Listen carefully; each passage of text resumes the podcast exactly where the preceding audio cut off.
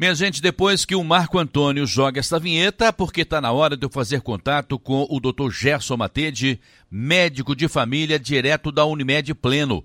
Aproveitar que hoje é o Dia Mundial do Câncer, é celebrado exatamente em 4 de fevereiro. Saber do Dr. Gerson qual é o objetivo de lembrar essa data.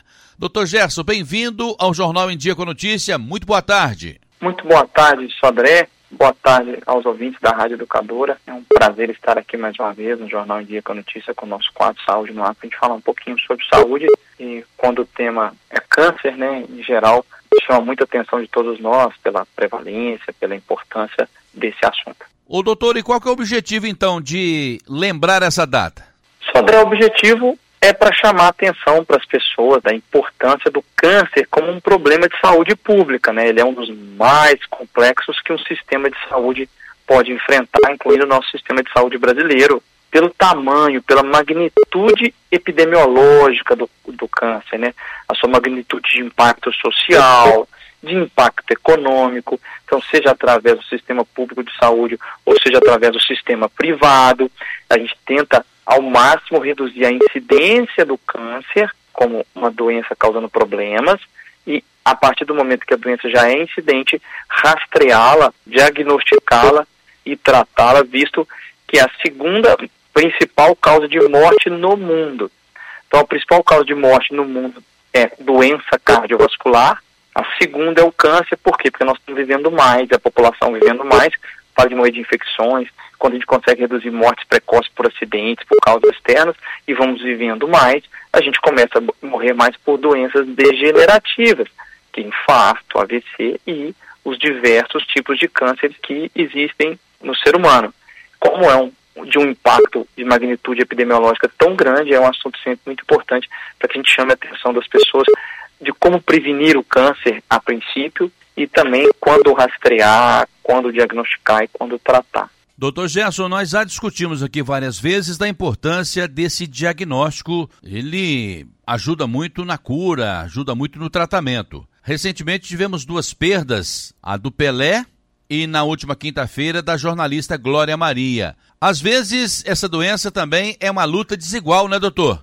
Sobre é sim, né? Às vezes é uma luta desigual. A gente ainda tem alguns pontos que evoluiu muito, seja na prevenção para prevenir que a doença ocorra, que sem dúvida, né, o fator de investir mais importante, né, mais economicamente importante, mais cientificamente importante em termos de saúde, que mais é prevenir mortalidade, é você prevenir o câncer.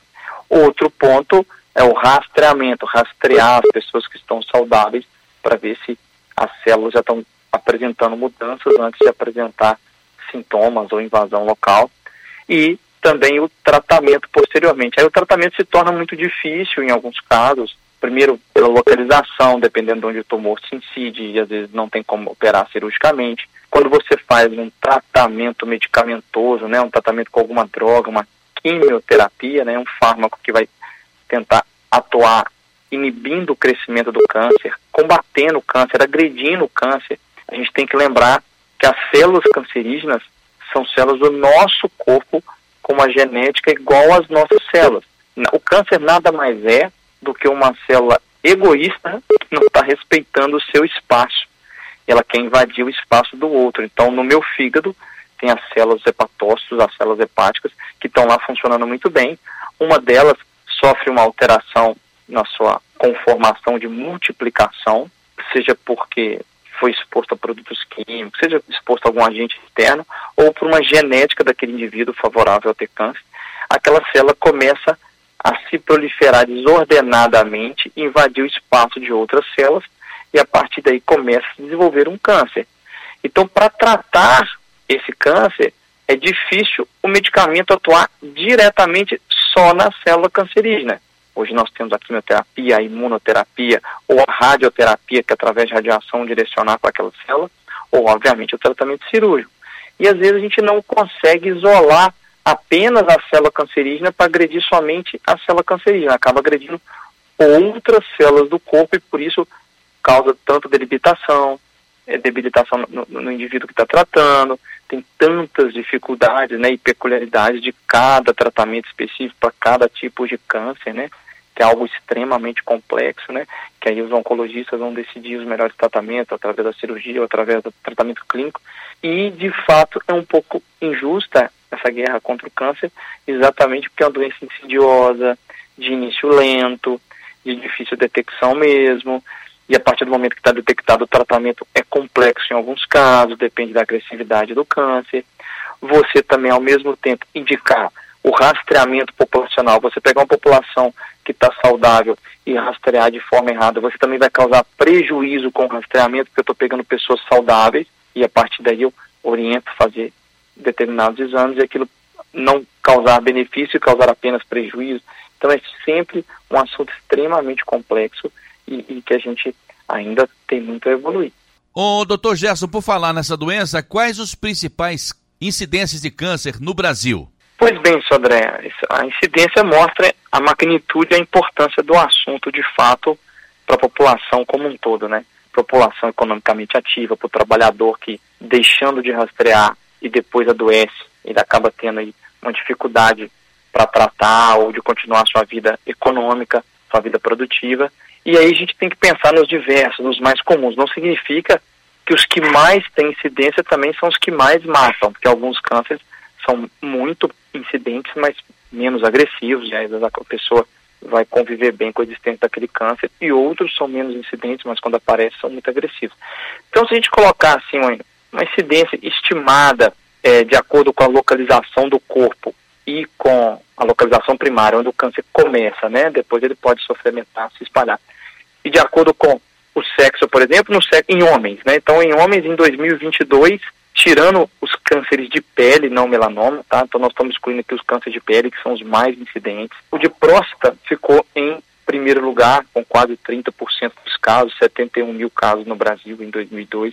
Colo e reto, o câncer de intestino que levou o Pelé há pouco tempo, 21 mil casos. Traqueia, bronco e pulmão com grande correlação com o tabagismo, né? 18 mil casos. É, estômago, 13 mil. Aí cavidade oral, esôfago, bexiga, laringe, o linfoma não rode, o câncer de fígado, o tumor de fígado. E depois a gente pensa todas as outras neoplasias somadas, né, exceto os cânceres de pele, nós vamos ter em torno de pelo menos 240 mil. E se você somar tudo, incluindo câncer de pele, 340 mil casos no Brasil, 341 mil. Então, próstata, colo, intestino, reto, traqueia, bronco-pulmão, estômago, câncer de boca, cavidade oral, o esôfago, bexiga, a laringe, linfoma não Hodgkin e o fígado são os principais nos homens. Aí nas mulheres vai ser, em primeiro local, o câncer de mama feminino mais uma vez excluindo os cânceres de pele não melanoma, que tem a principal incidência, felizmente, com um tratamento eficaz, na maioria das vezes, com a retirada da lesão. Mas então aí, a parte tirando os de pele, o de mama fica em primeiro lugar, muito semelhante aí ao câncer de próstata, com 73 mil, depois colo e reto. Aí na mulher, em terceiro lugar, o de colo uterino, por isso que é tão importante o rastreio do câncer de colo uterino na mulher, né, com o exame Papa Nicolau depois novamente traqueia, bronco e pulmão. Aí nas mulheres tem o câncer da glândula tireoide, que tem uma incidência, uma prevalência altíssima, mas felizmente com uma mortalidade é, mais baixa, né, um câncer com alto potencial de tratamento e cura. Aí depois vem estômago, corpo do útero, câncer de ovário, que obviamente de útero e ovário não vai ter nos homens, o câncer de pâncreas, que infelizmente é muito agressivo, aí depois vem os linfomas não Hodgkin. E aí somando as incidências aí de todas as, as neoplasias em mulheres vai ter aí 362 mil neoplasias de incidência e não de mortalidade, né? Aí a mortalidade muda um pouco. Aí se a gente for falar em mortalidade, aí por exemplo, traqueia, bronco e pulmões causam, causaram aí 16 mil óbitos em homens em 2022. Aí a próstata, apesar de ser bem mais incidente, causou 15 mil, tem uma mortalidade bem menor, proporcional ao número de pessoas que têm o câncer. Aí depois vem colo e reto, estômago, esôfago, e vai uma sequência de fígado vias biliares, o pâncreas, sistema nervoso central, né, cérebro, região da medula, cavidade oral e laringe foram os que mais causaram morte. E aí 117 mil homens, 117.500 homens morreram por algum tipo de câncer no passado, quando você soma todas as neoplasias, na estatística de 2020. E mulheres, 108 mil mortes. E aí, em primeiro lugar, a mama, e aí, em segundo, igual nos homens, traqueia, bronco e pulmões. E aí a sequência mantém semelhante colo e reto. Aí depois só tem o colo uterino, que nos homens não tem, pâncreas, estômago, fígado e vias biliares e o sistema nervoso central. O câncer de ovário nas mulheres, ano passado, foram quase 4 mil mortes, e as leucemias, 3 mil mortes. Somando tudo isso, daria 108 mil mortes em mulheres no Brasil por toda a neoplasia em 2020. Então a gente tem aí esses mais importantes, coincidência alta, e é os que a gente mais chama atenção quando a gente fala em prevenção ou em rastreamento ou em diagnóstico ou em tratamento.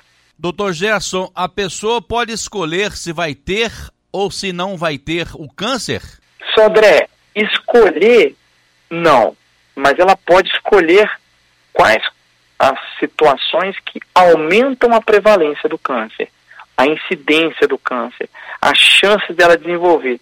Por exemplo, quando o indivíduo resolve que vai parar de fumar ou que nunca vai fumar na vida, ele está optando por não ter câncer, que a incidência vai cair drasticamente. Quando o indivíduo opta por fumar, ele está optando por aumentar drasticamente o risco de desenvolver diversos cânceres comuns no ser humano, e aí, obviamente, está se expondo a mais risco. Então, obesidade aumenta o risco. Então, vamos lá, um dado estatístico interessante para responder essa resposta. Quando a gente pega, por exemplo, o câncer de mama, o câncer de mama ele tem uma redução de mortalidade com a mamografia acima dos 50 anos, né? Então a gente começa o rastreio acima dos 50 anos e mulheres que fizerem o rastreio a partir de 50 vai ter uma redução de mortalidade de câncer de mama de 15 a 20%. Para cada mil mulheres, cinco morrem de câncer de mama no intervalo de 10 anos para mil mulheres acima dos 50 anos que não fazem rastreio. Se eu pegar mil mulheres acima dos 50 anos fazendo rastreio no intervalo de 10 anos, ao invés de morrer cinco, vão passar a morrer quatro mulheres. Então a mamografia vai salvar uma mulher para cada mil no intervalo de 10 anos acima dos 50 anos. Quando eu pego, isso vai dar mais ou menos 15 a 20% de redução de mortalidade. Quando eu pego manutenção do peso corporal, alimentação saudável e redução de excesso de gorduras de, e outros hidrocarbonetos, ou exposição a determinados produtos químicos que eu vou reduzir, exercício físico, amamentação na mulher, por exemplo, amamentar é um fator de proteção, são fatores que somados, né, o peso corporal adequado, reduzem 30% a mortalidade pelo câncer de mama. Então, hábitos de vida influenciam drasticamente, às vezes muito mais do que os rastreios. Então, às vezes o indivíduo ele pode escolher diminuir o risco dele, mas infelizmente a gente não tem como é, escolher vou não ter câncer, vou não ter um AVC ou um infarto, que são as principais causas de morte, vou não ter uma determinada infecção, às vezes, infelizmente, com todos os cuidados, elas podem aparecer. Mas a estratégia mais inteligente, matematicamente, mais racional, estatisticamente falando, vai reduzir drasticamente o risco daquele indivíduo de desenvolver determinados tipos de câncer. Deve ser muito difícil para o profissional da medicina dar a informação para o paciente quando ele está confirmado com câncer, não é, doutor Gerson? Sim, Sodré, é, é, uma, é uma notícia sempre difícil. Comunicar notícias difíceis é algo bem complexo na área da medicina. Inclusive, tem-se formação nessa área para as pessoas aprenderem a dar notícias ruins, a trabalhar temas complexos. Assim como você vai ter, por exemplo, é, treinamento para lidar com queixas inespecíficas, quando o indivíduo tem queixas inespecíficas e que fica difícil você direcionar um diagnóstico ou um tratamento. E para dar notícias ruins, isso também é muito importante. E existe, na verdade, Sodré, uma diferença assim, entre você dar uma notícia em que aquela pessoa teve uma alteração do exame no rastreio do câncer e dar uma notícia que ela já está com um diagnóstico de câncer ou que aquele diagnóstico já está avançado e está com metástases, né, com risco grande de, é, de mortalidade e, e, sem ter um tratamento eficaz. Então, primeiramente, a gente tem que diferenciar, né, Sodré, o que, que é um rastreamento, o que, que é um diagnóstico, o que, que é um monitoramento, o que, que é um tratamento. Quando a gente fala de rastreamento, eu estou pegando indivíduos da população saudável, eu estou fazendo um chamamento populacional, por exemplo, é, mulheres acima dos 50 anos devem fazer a mamografia bianualmente para rastreio do câncer de mama. Eu estou pegando pessoas saudáveis, que estão vivendo a vida normalmente, com todo o seu contexto de vida. Eu estou tirando desse conforto para colocar sobre elas um exame, para colocar sobre elas um desconforto da mamografia, para colocar sobre elas o medo de ter ou não câncer. Então, só faz sentido fazer isso quando os estudos mostraram que isso reduz mortalidade, que isso tem uma custo-efetividade. E por isso que existe hoje a orientação de se fazer a mamografia. Apesar dos riscos, os benefícios parecem superar esses riscos. Agora, quando eu pego, por exemplo, e saio fazendo aleatoriamente ultrassom de abdômen total em todos os pacientes que estão saudáveis, ah, vamos fazer um ultrassom para ver se está tudo bem. Não existe esse chamamento populacional, não existe essa orientação de se fazer isso. Não se orienta fazendo um ultrassom abdominal de rotina no ser humano em nenhuma idade para que rastreie ah, vamos ver se está tudo bem. Ah, vamos rastrear, por exemplo, um câncer de fígado, um câncer de pâncreas, um câncer de intestino. Os estudos mostraram claramente que fazer, por exemplo, um ultrassom abdominal total não reduziu mortalidade e aumentou o sobrediagnóstico, é o overdiagnosis, que é você diagnosticar coisas que não fariam mal. E aí você está tirando o indivíduo do conforto dele para fazer um exame que não reduz doença, não reduz mortalidade da população e aumenta procedimento desnecessário ou diagnóstico que causam preocupação, como, por exemplo, esteatose hepática, que até 30% das pessoas têm gordura no fígado. Então é muito comum a gente ouvir o paciente falar, ah, você tem alguma doença? Eu tenho, eu tenho gordura no fígado. Mas na imensa maioria das pessoas, a esteatose hepática não vai gerar um problema. Foi um achado ocasional, que se a gente pegar mil pessoas na rua saudáveis, até 300 vão ter um grau de esteatose hepática. Ou cisto renal simples, que até 15% da população pode ter uma incidência. Você acha o cisto renal simples e ao mesmo tempo rastrear. Dessa forma não reduzir a mortalidade por câncer renal, pelo câncer maligno. Então gera um problema sem estar tá trazendo benefício. E aí se trata da importância da prevenção quaternária, que é evitar exames que não são indicados. Então, da mesma forma que é importante fazer um rastreamento que é indicado, fazer o Papa Nicolau, fazer o preventivo ginecológico, a copocitologia oncótica do colo uterino, em que é orientado pelo INCA, pelo US Pest Task Force, que é o Centro de Rastreio Norte-Americano, pelo nosso Ministério da Saúde, pelo NHS britânico, por exemplo, orienta-se a partir dos 25 anos você coletar o preventivo na mulher para rastrear o câncer de colo uterino causado pelo HPV, que é sexualmente transmissível, e isso reduziu de forma importante a mortalidade das mulheres pelo câncer de colo uterino. Então, orientar isso é importante. Mas orientar ultrassom endovaginal de rotina para ver se está tudo bem, isso não reduziu a mortalidade das mulheres e aumentou até procedimento desnecessário, além do desconforto, enfim. Isso, estou falando da questão saúde, em nenhum momento que nós estamos falando da questão financeira, que também é importante. Você vai gerar gastos dentro de um recurso que é finito, de um recurso que acaba. Então nós somos gestores desse recurso. Todos os, os atores envolvidos têm que gerir bem esse recurso. Os pacientes, os médicos que solicitam, os responsáveis pelo pagamento, todos nós temos que gerir bem esse recurso para que a gente vista ele da, vista ele da melhor maneira, não gastando com coisas desnecessárias e que podem prejudicar a saúde. E falando então do rastreamento de um câncer, o check-up, que é você fazer exames diversos para rastrear outras doenças, por exemplo, um diabetes num paciente que não está com nenhum sintoma. Medir a pressão num paciente é um rastreamento, porque eu estou vendo se ele é hipertenso ou não e vou tratar a pressão dele, que é uma das principais causas de risco para doença cardiovascular, que é a principal causa de morte do ser humano. Então, devido ao rastreamento, check-up, prevenção. Prevenir é o que a gente falou, exercício físico, alimentação saudável, eu estou prevenindo o próprio rastreamento entra também na prevenção. Já o diagnóstico, quando eu faço uma busca diagnóstica, eu não estou pegando um indivíduo saudável, sem sintoma, e fazendo um exame dele por indicação, certo, do Ministério da Saúde ou de qualquer outra, outra agência de saúde.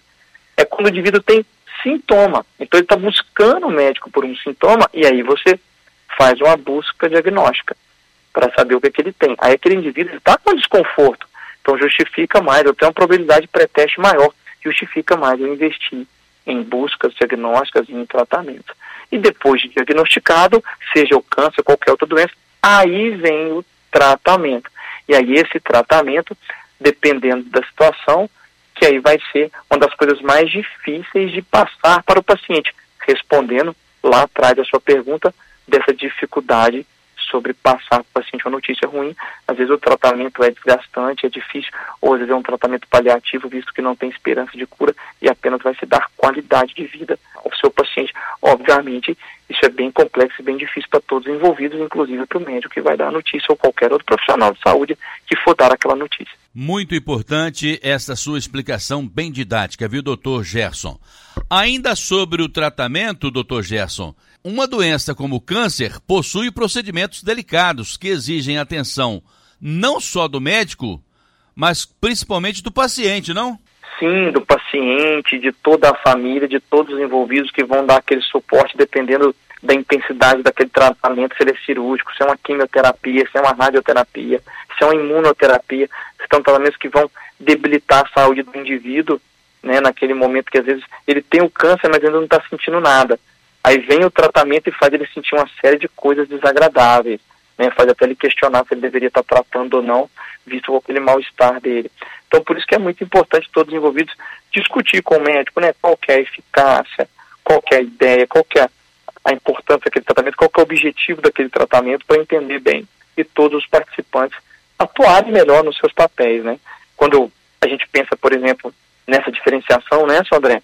a gente quer, quer, sempre fazer um diagnóstico precoce. Normalmente ele é, um, ele é reconhecimento pelo paciente ou pelo profissional de saúde de que sinais e sintomas de uma doença, como câncer, por exemplo, já estão se apresentando. Então você vai facilitar o diagnóstico antes que a doença piore, e aí vai mudar o tratamento. Então é importante a participação do paciente não só no tratamento, como na fase diagnóstica, para que você tenha o que a gente chama de diagnóstico oportuno. Então, que ele seja precoce e oportuno. Deve estar no momento certo para que o paciente, em particular, aquele paciente em circunstâncias específicas, esteja na hora de tratar. Aí, isso tudo vai ajudar a um melhor resultado e, obviamente, com a participação de todos. O doutor Gerson, em termos de estatística, o que que o futuro prevê? Então, Sodré, são esperados no próximo triênio, até 2025, somando 2023, 2024, 2025, são esperados 704 mil casos novos de câncer do Brasil por ano, para cada ano, com destaque em especial para a região sul e sudeste, que concentram cerca de 70% das incidências de câncer, até porque são as regiões que têm maior expectativa de vida, então as pessoas envelhecem mais e acabam tendo uma maior incidência. Então é importante que a gente busque ao máximo prevenir as principais causas e rastrear no momento oportuno. Dr. Gerson Matende, médico de família, direto da Unimed Pleno. Ele também atende aqui no Solar 13 de Maio, na sala 601, no sexto andar. E o telefone é o 3531-5844. Doutor Gerson, muito obrigado pela sua participação mais uma vez conosco aqui no Jornal em Dia com a Notícia. E até semana que vem. Eu que agradeço, André, a você e aos ouvintes, e que a gente possa tentar esclarecer mais um tema tão denso, com conceitos densos e difíceis, e que se ficou alguma dúvida, que os ouvintes nos procurem para que a gente possa esclarecer nas próximas entrevistas.